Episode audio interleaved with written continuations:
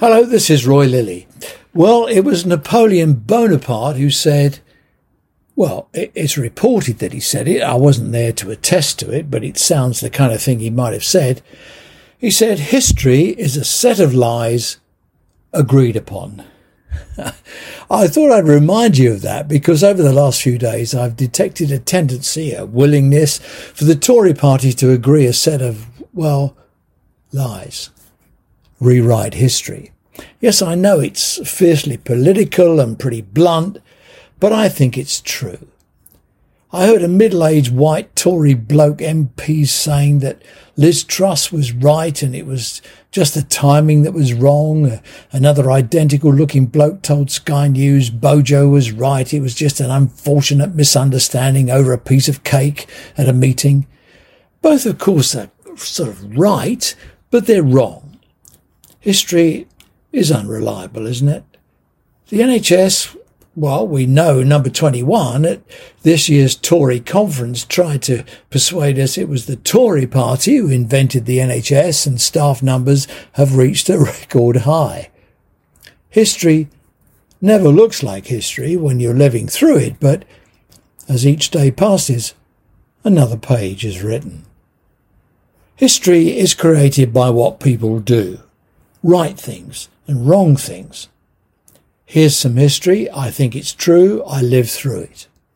George Osborne, Tory Chancellor, during the days of the coalition government following the world banking crisis, embarked on a policy of austerity. Most public spending was cut. The NHS did slightly better with annual increases around about 1%. To survive, the NHS needs around 4%. The consequence service cuts, cuts to recruitment and training, cuts to capital expenditure, cuts to repairs and renewals, cuts to cuts. That was when the damage was done. Along came COVID. We forgot there were already 4.5 million people waiting for treatment and around 50,000 nurse vacancies. In truth, at the time, we didn't know precisely the number of vacancies as they weren't collected centrally. I'm not convinced we know now. But that's a story for another day. COVID wrecked NHS balance sheets, battered its people. All of the challenges the NHS faces today have their genesis in the Osborne years. The NHS never recovered. We have fewer beds, fewer clinical and medical staff per head of population than almost all of comparator health systems across Europe and the OECD. All today's problems made in Downing Street during those years. David Cameron unleashed Andrew Lansley's bonkersness in a botched attempt to paper over the austerity cracks. Instead, he created chasms. It took Bojo to create the time and space for legislation to put that right. Now the NHS has been decaffeinated, Coffey is gone, bully boy Barclay is back in the job, number 22. What's he to do? The best advice I give is only great leaders will have the courage to do the hardest thing to do and do well. It's not in Bully Boy's nature, but he has to learn. Do nothing.